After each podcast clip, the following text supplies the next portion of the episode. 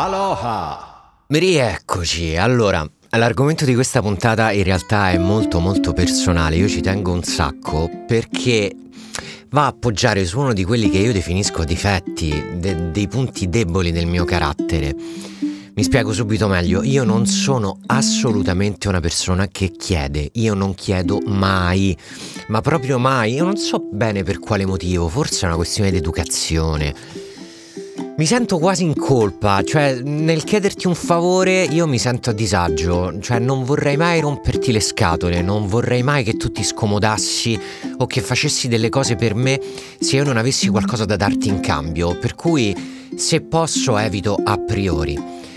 Questa cosa in effetti io me la sono portata dietro negli anni e per certi versi io l'ho pure pagata se ci mettiamo a parlare di lavoro, perché ho visto un sacco di persone andare avanti e comunque fare dei bei passi in avanti semplicemente aprendo la bocca, chiedendo ad altre persone se magari gli serviva un musicista, se magari eh, avevano bisogno di, di quei servizi, di quella cosa in particolare che loro stavano offrendo.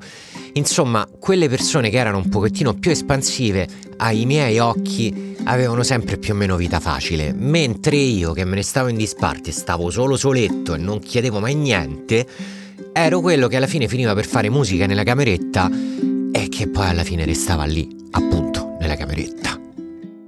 Il fatto di essere espansivo sicuramente ti può aiutare, questo credo proprio nella vita, ma il fatto di essere timido non penso che debba necessariamente rappresentare uno svantaggio, non penso nemmeno che debba essere così penalizzante in termini lavorativi, perché mi piace pensare ancora, nonostante magari quello che si dice, quello che vediamo, mi piace pensare che se lavori bene, se fai bene le tue cose, poi alla fine in qualche modo emergi, no?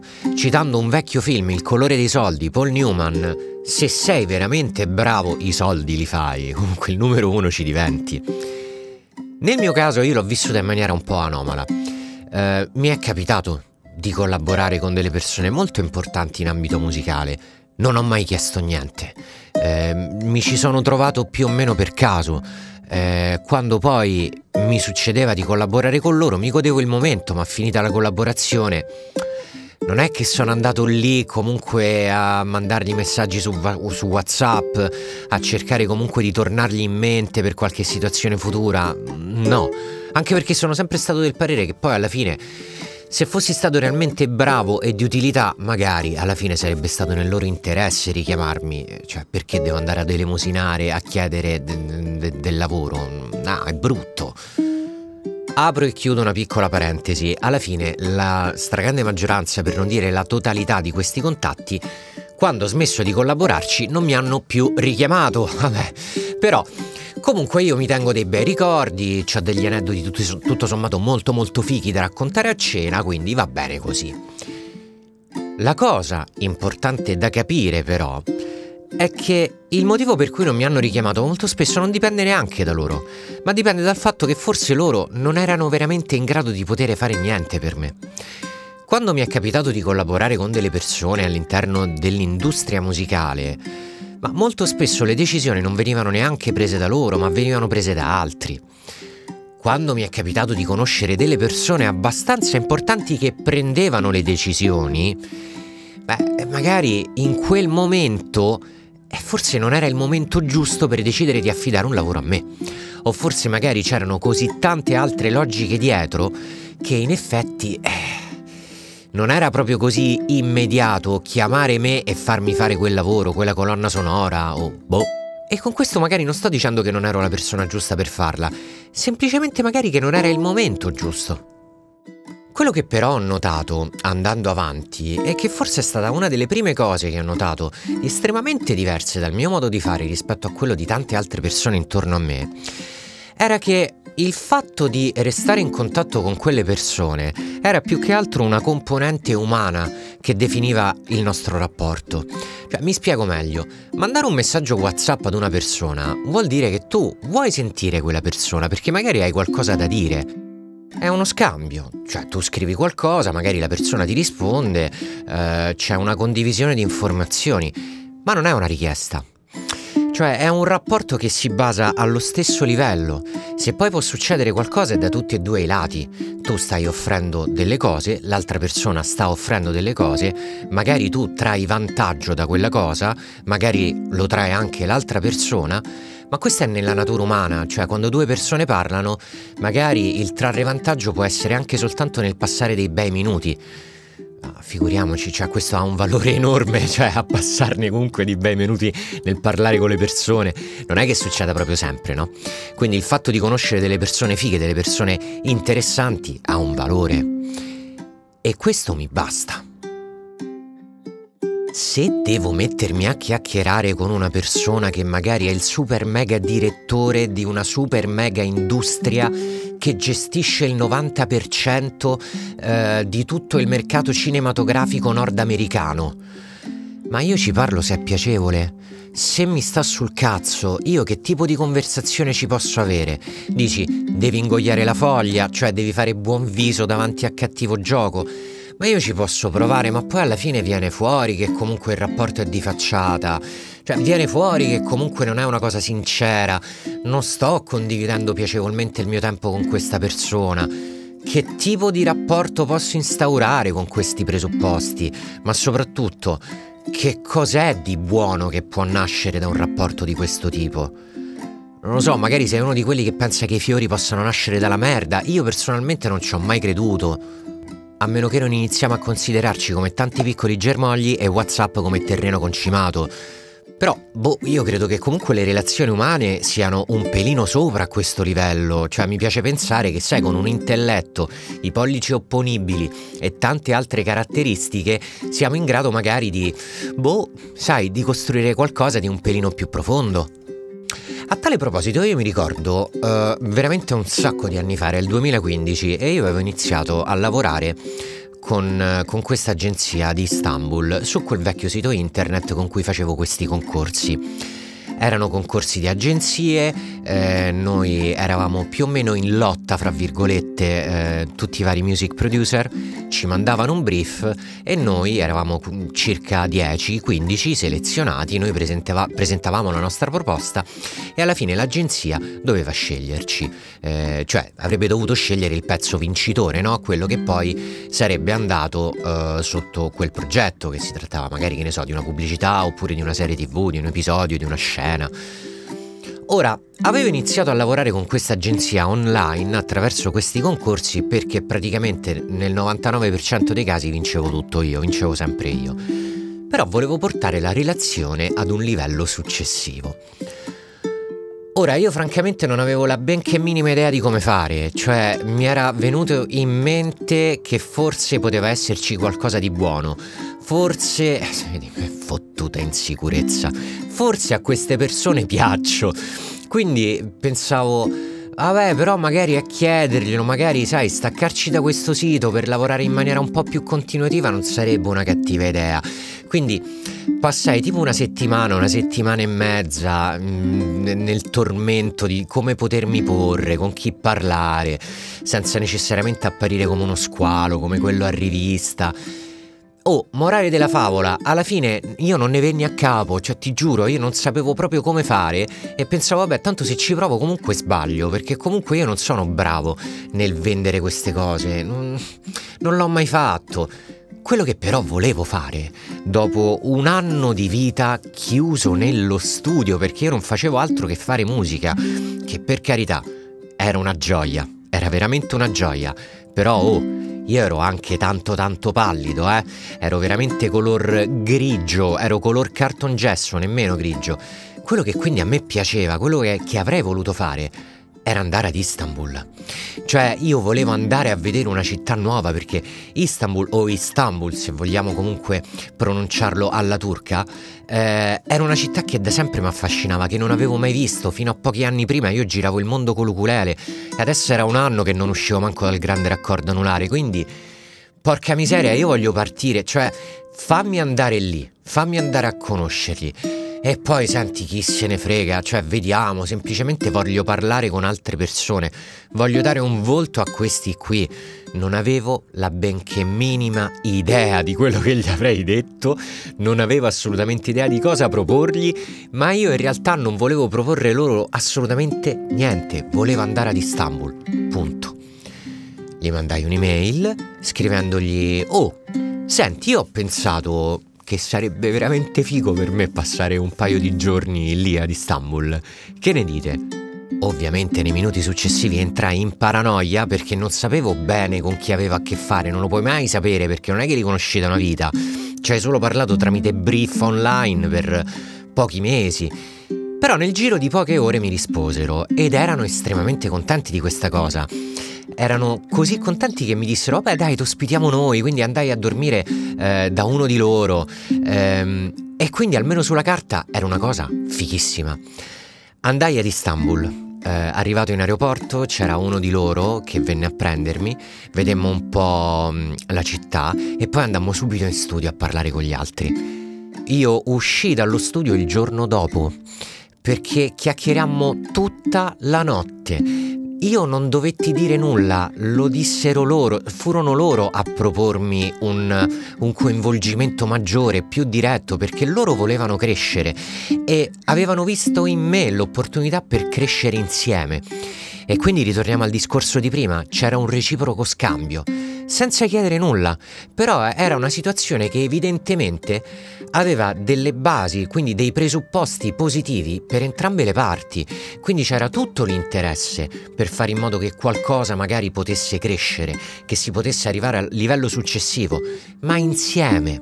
Non era una cosa che io chiedevo, non era una richiesta, era un andare avanti insieme, mano nella mano, in maniera molto hollywoodiana, tipo commedia romantica.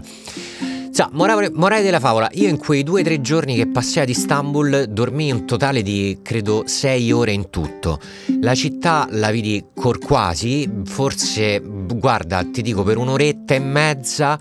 Eh, tornato a Roma mi capitò anche un incidente che da allora è la mia punta di diamante a cena, è un aneddoto super figo di, di come sbagliai aeroporto e andando di fretta passando al metal detector in Turchia un poliziotto notò la mia sigaretta elettronica che all'epoca era, era veramente gigantesca.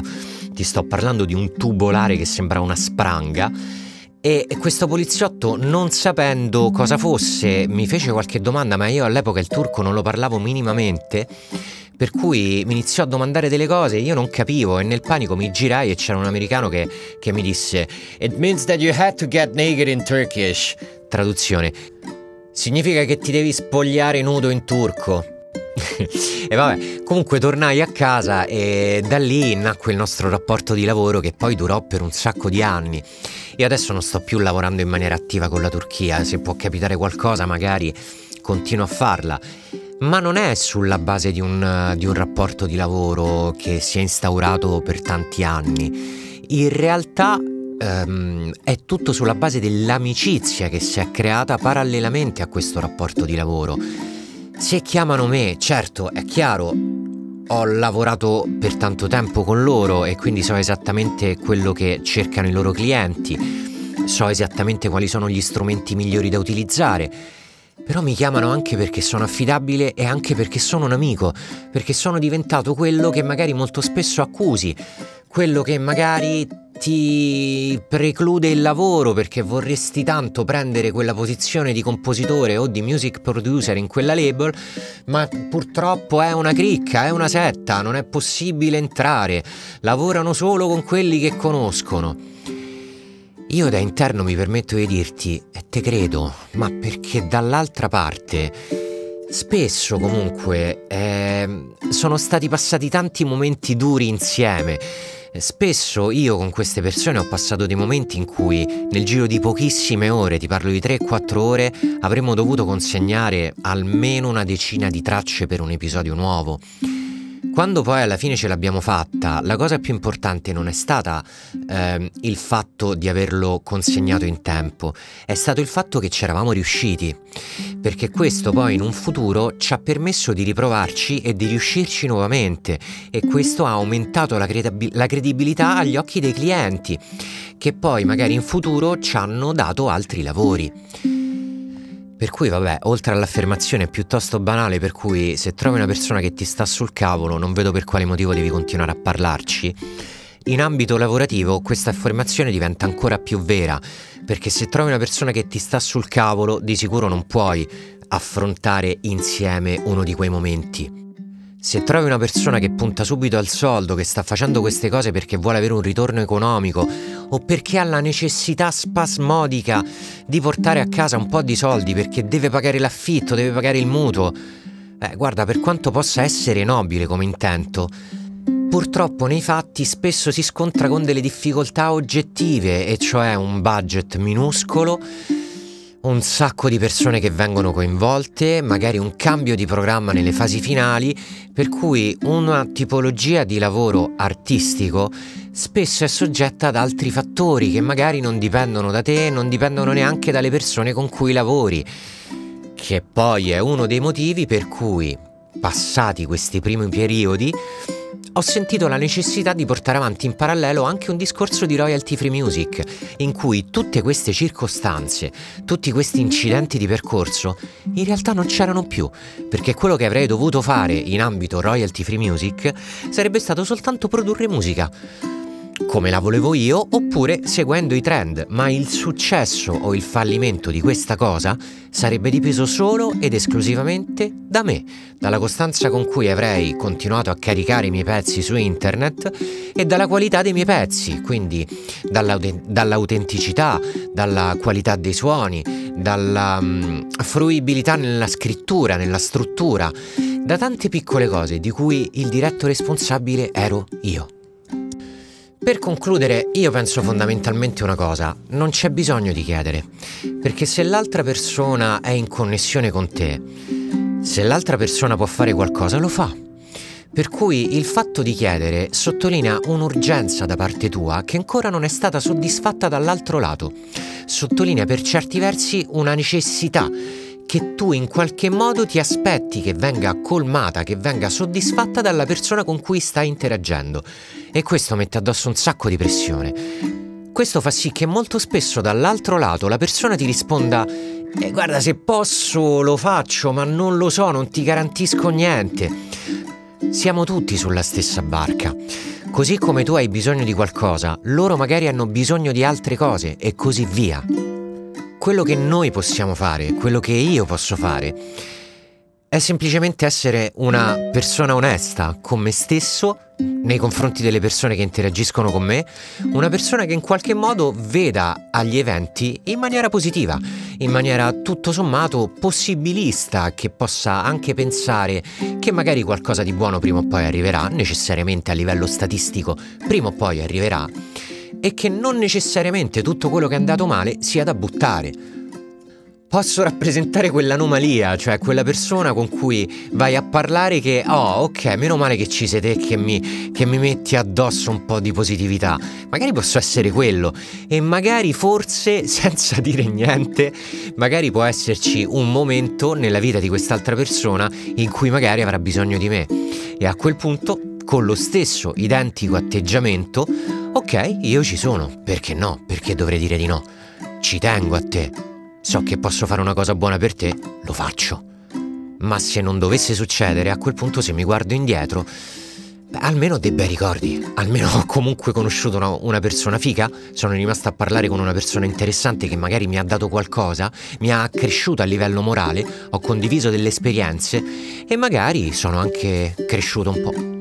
Spero di averti dato qualche spunto interessante, magari anche fico, su cui poter ragionare e che magari in qualche modo ti faccia smettere eh, di mandare gli inviti ai tuoi eventi su WhatsApp, perché ti assicuro che se ci vogliono venire, ci vengono lo stesso, si informano loro, non è necessario obbligarli a restare informati su quello che fai. Io sono John Tom, i miei corsetti e tutte le info le trovi su www.johntom.net. Se ti è piaciuto questo podcast, ricordati di lasciarmi una recensione, una valutazione e mi aiuti un sacco a crescere. Noi ci becchiamo alla prossima puntata. Aloha!